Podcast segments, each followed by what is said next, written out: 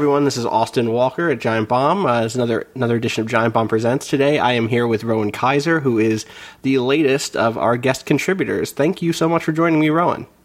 Thanks for having me.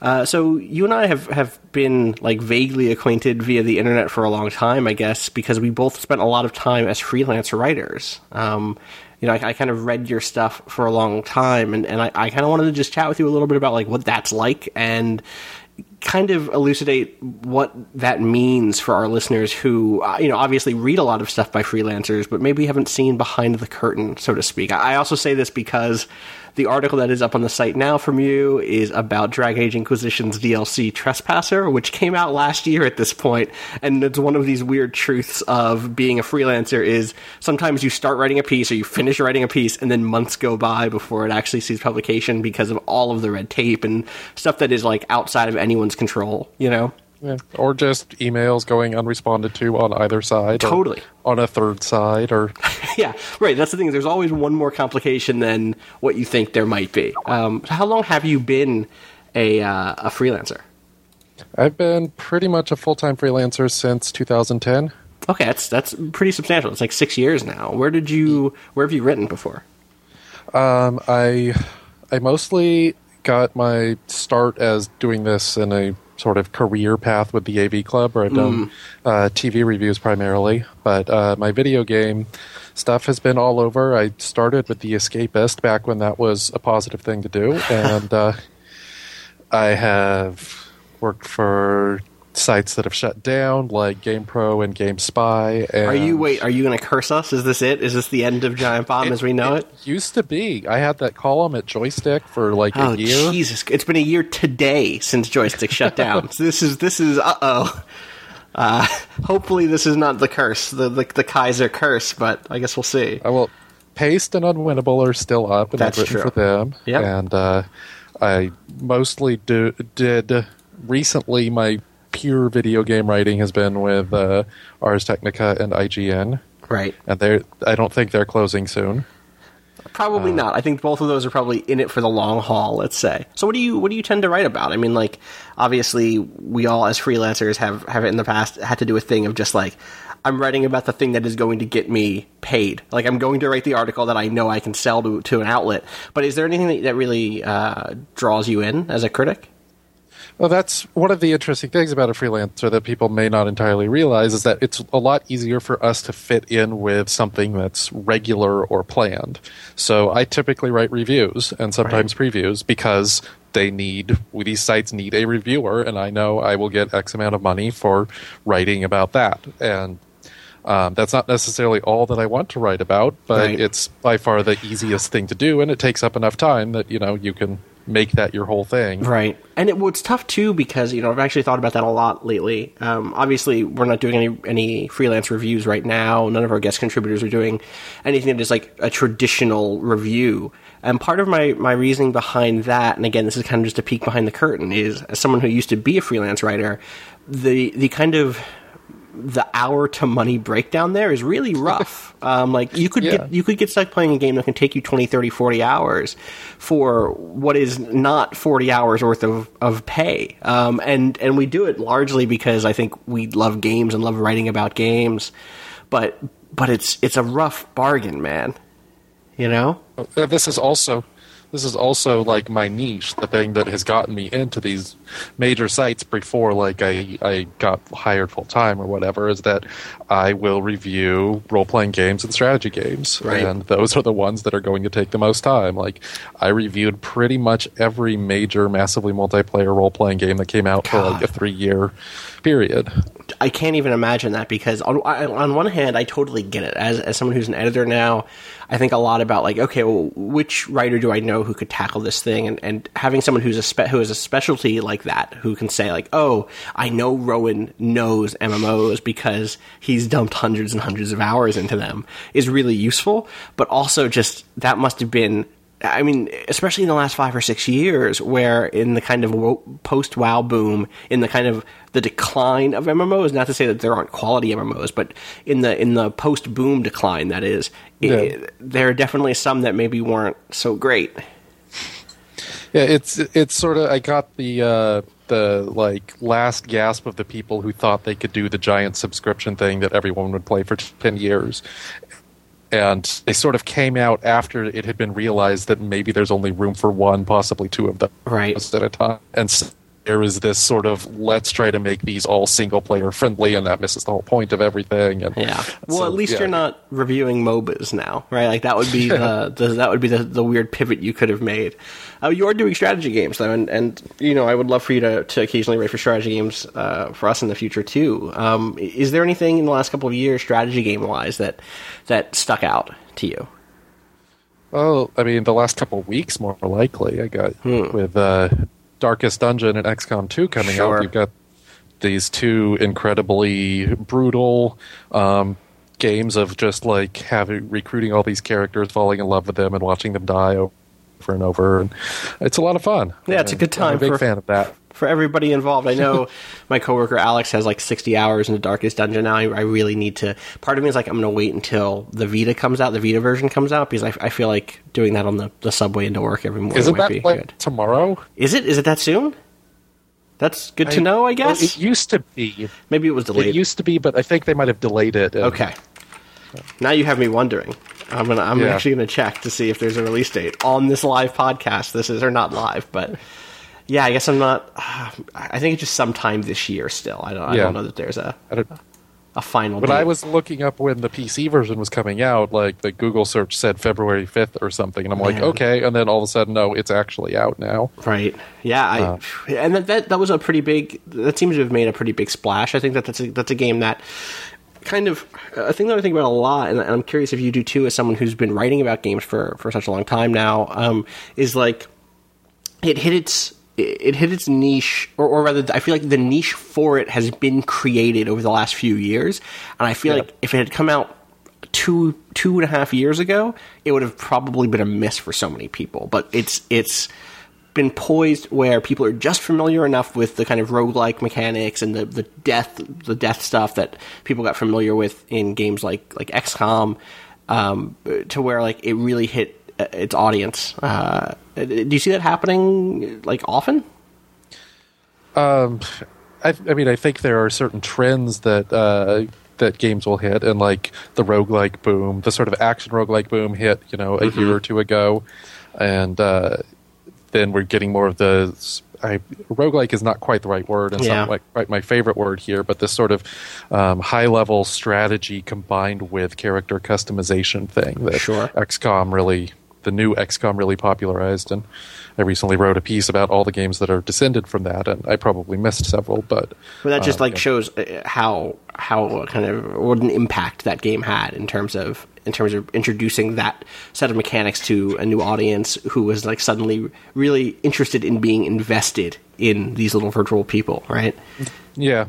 Uh, um, I think also there's a sort of just a boom in PC games Mm-hmm. and games with emergent gameplay that streamers really like. Totally. And that's helped uh, a lot of games like Darkest Dungeon and um, XCOM and you know the even harder strategy games like Crusader Kings or Europa Universalis or whatever. Those Yeah. have all been they've all been given they've all always had niches, but they've been given a sort of mainstream push by just that people can watch other people freak out about their characters dying. Yeah, and you can you know you can name someone uh, you can name your crusader after whoever your most popular uh, chat member is, and watch them suffer and die. You know, as, as someone Yeah. who definitely did a lot of Twitch stuff over the last few years, that is a really fun uh, aspect of that stuff, and it's also you're right. Like I, I think that probably really helps a game like Darkest Dungeon, um, where it it you know it gives the the game that, that can be a little obtuse sometimes. It gives the player of the game a reason to be energetic and to kind of uh, translate for the audience what the fuck is going on. You know, um, explaining why like how the sanity effects work, explaining what the hit percentages are like, and like all that stuff. Having an advocate for games like that definitely helps them reach that that broader audience. And I, I think that's also really complicated for lots of reasons. You know, like I've definitely seen Twitch streamers who, uh, you know, I've probably been the enthusiastic Twitch streamer in the past who was like, I'm so in love with this game that I basically am doing PR for this game. I know, like, when I was doing Invisible, Inc. streams, you know, a year or two ago, I definitely could feel myself shifting because I loved it so much from critic into advocate, you know? I mean, I think part of the reason that we are critics is that we want to do advocacy, Mm. but it's there are times when maybe it can sound like shilling, but Mm-hmm. I don't know. I don't know that there's a way to avoid that when you actually are enthusiastic about something. It's because so it is tough. good. Yeah, it's a definitely there's definitely like a rock and hard place situation of like if you're too enthusiastic, it can come across as shilling, and if you're not enthusiastic enough, you can come across as cynical. Uh, and the honest truth is always like way more complicated than either of those things, most of the time anyway. Yeah, so something like Darkest Dungeon, I have gone to bat for not necessarily because it's the game that I love the most, but it's because it's such a clever game in terms of uh, sort of harmonizing its themes and its mechanics and uh, just doing enough that's slightly different and interesting that I want to see more games kind of take inspiration from those ideas. Uh, not necessarily all have sanity mechanics, although I probably wouldn't mind that. All have sort of like meta mechanics that Right. make it all tied together. A sort of I, layering of resources and, and risks and all that stuff, which it does so well. Right, and so I have been going to bat for it pretty hard as a super great game, even though, you know, I might go back to XCOM 2 more often. Mm-hmm. I might not, but uh, We'll see. I guess. I guess a year from now, that will be the question we can ask: is which of those two did you uh, gravitate more towards over 2016? Um, so the other thing that you're into, you mentioned was RPGs, and not just MMORPGs. Uh, you know, you you for the site you wrote about about Trespasser and the Dragon Age Inquisition DLC that kind of you know I wrapped it up. I mentioned this recently on an episode of the Beastcast because I had gotten God, 70 hours, 90 hours into that game through the first two acts, I guess, let's say, and then stalled out. Uh, and then I finally went back and beat it and really was disappointed with the ending. Deeply, deeply anticlimactic yeah. um, for a lot of the reasons that you go into in this piece. Uh, and then I, I was urged on by a good friend of mine to try the Trespasser DLC, and it was much more satisfying. Um, though, you know, again, for all the reasons that you set up in the piece, uh, though, though, like you, it does make me curious about what the future of the Dragon Age franchise looks like, and, and I'm curious what you would like that to look like. Um, I mean, it's hard to say exactly like as a, a specific thing, but mm-hmm. I because like when you compare it to something like Mass Effect, Mass Effect, although it went through some pretty major changes, you still had a relative consistency of what it's trying to do. Mm-hmm. Um, all of the games are roughly the same scope and scale, and um, they're all trying to do a particular form of action combat that it improves on on each one. Right. And uh, with Dragon Age, you have like these swings in what the scope of combat is supposed to be. You have these really huge swings in what the each game is supposed to be, and it's like I want them not necessarily to pick one of them and stick with it. Like you don't want them to just do Dragon Age or 2 or Dragon Age Origins or whatever all the time, but I want uh, I want them to like pick a game that matches their their like story scope. Right, like whatever Yeah. it is that their story is, you would like it if mechanically that, that felt in line. Right. So, like, Inquisition was trying to do this giant, super duper epic thing, and the story it had just couldn't really support that. So, you have these Right. huge zones. It's going to take you 80 or 90 hours unless you're, like, putting your head down and really powering through directly, story only. Right. And um, then you get to the story itself, and it's not actually. You know, interesting enough to hold that up. even And though the really- characters might be, even though the setting Yeah. itself might be, the actual plot uh, of that main story maybe did not hold from moment to moment. Yeah, like so people talk about how wonderful they find wandering around Skyhold and talking to their party members and so on, and this is all like this is the best part of the game. This is what's most interesting, most memorable about it, and it's you know a quarter of the game max. Right, right. It unless you're you know that that's there and you're going for it, whereas you know half of the game is wandering around these giant huge spaces and just kind of running into things and hopefully solving quests. And then the rest of it are these plot missions that mm-hmm. are generally pretty good but they're also like extremely linear not mm-hmm. open. They're not they're not calm. They don't sit down and like just talk to you like the skyhold stuff does. So it's it's this very divided experience that, Is is is that then almost also just a, a matter of consistency, where the you know so so for me part part of the problem part of the real problem I ended up wandering into was that I the zones that I had left behind before coming back to the game were all very low level zones, and they were zones without a kind of um, A tier story content. Uh, and, and, by that I mean in Dragon Age Inquisition, you know there are the there are the zones where there is the main story, right? I guess those are kind of the A tier story zones where it's like, oh, there is full cutscenes, lots of dialogue, uh, interesting camera angles, big plot moments. There are also there are also sections that have that stuff but are not tied to the main plot missions. Um, there's a there's a zone that has like a a temple that's frozen in time that I always think about. And that's like a really cool zone, but it's not like core plot stuff. Um, yeah. And then there are zones, and these are the ones I was left with, where there's the camera never becomes the cinematic camera. It never does shot reverse shot dialogue. It only it's only over the back of your character exploring, and that stuff maybe would have been fine if I was still in hour 20, but by hour 70, 80, 90, 100, it was just like, ugh and if there had just been a degree of consistency, if all of those zones had been had had all of that that stuff in it, or even if that meant cutting a zone or two, I wonder if the the story content, even when it wasn't dramatic and and epic, would have still at least felt consistent. Do you know what I mean? Yeah, um, it's it felt like this was a deliberate rejection of what BioWare had done before as mm. well. Because one of the things that BioWare did to become BioWare with particularly Knights of the Old Republic is that it made every single quest have choices attached to it. Yeah. There's like an emotional meaning to every single thing you do. You don't just go find an object, bring it back. You go find it, bring it back, decide if you're going to give it to the you know, happy orphan or give it to the evil slumlord. Right. You're not saying that know. those are necessarily the most subtle or, or interesting. There's not the best writing in the world, but but it was at least yeah. consistent structurally. Right, and um, it sort of gave these quests a reason to exist.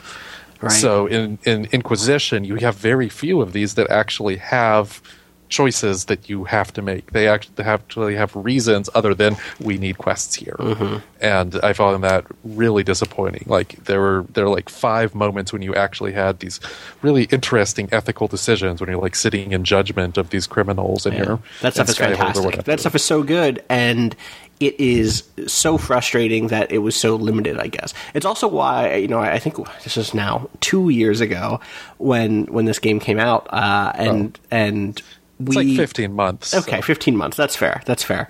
Um, I remember being things were kind of divisive around the war table stuff, where a lot of people felt like that war table was uh, unnecessary and was kind of the weakest part of that game. And for me, it was one of the rare places where I could at least where I could at least role play in terms of what my character thought was right, and not always just doing the the kind of um, the ethical math uh, or, or not having the option at all, as, as so many of the quests had, you know?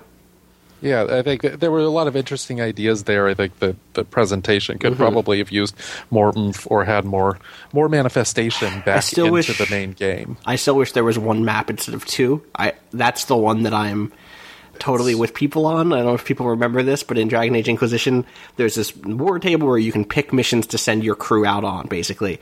And half of it is the western half of the continent, and the other half is the eastern half. And those are you have to back out of a menu to go back into another different menu to kind of turn from one side of the map to another. And it's little UI decisions like that that can be like not make or break necessarily, but they can have a bigger effect than what you might think they would. You know?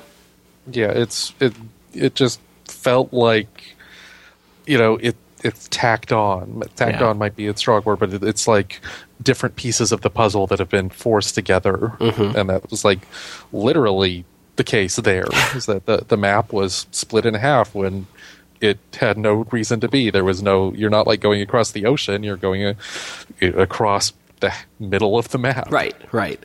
Uh, before I let you go, anything you're looking forward to this year besides, I guess, XCOM 2, which which I, is technically just about to come out. I think when this when this goes live.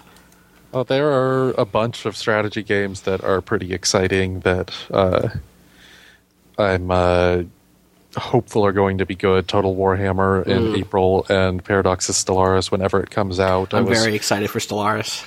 I was very skeptical because so many so mm-hmm. many Space 4X games just kind of turn into civilization in space and that idea doesn't work but they seem to actually be trying to make the ideas work and uh, that's that's enough for me to be paying close attention to that uh, mass effect 4 or andromeda do you think that actually hits this year I mean, they've had enough time. It doesn't feel like it should. Yeah. It definitely feels too early.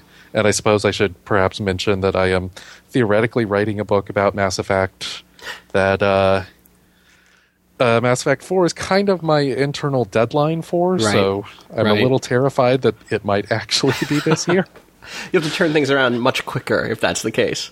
Yeah, I mean, I can do it, but I might need to like take vacations from doing other things, Mm-hmm. and hopefully, I will be, you know, safe enough as a freelancer to do that. But Yeah. uh, um, yeah, like they've had enough time to do it, and there are people from EA saying that like the game is basically ready, and they're just spending time tweaking till the Christmas season, and like I don't have any reason to disbelieve that it's coming its out way. beyond that. You know, I Shepard's story is done, so it feels like Mass Effect is done, but it doesn't have to be. I think I think going to a new a new galaxy is a really smart move for Yeah. that. So It, it definitely leaves them a lot of opportunity, and I'm really hopeful that they knock it out of the park.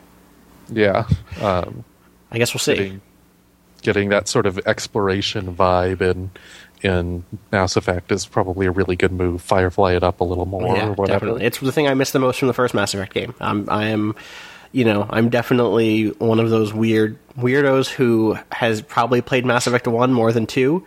Uh, or three, and I every time I play Mass Effect One, I do all of the planets to completion because I I love the Mako. I love finding weird Turian insignias. Like I'm that dude. I'm so sorry. No, I'm not. I'm not sorry at all. I take it all back. Zero. Well, I mean that Zero that was the first thing I published when I announced the book was you know why the Mako is is so important Hmm. and also why it's awkward. But uh, it gets to be both, right? Like it gets to have both of those things. In any case, hopefully, um, you know, if it does come out this year, and, and if your book is coming along, maybe we'll have you back on to chat about that in the future. Uh, thanks so much for coming on, Ron.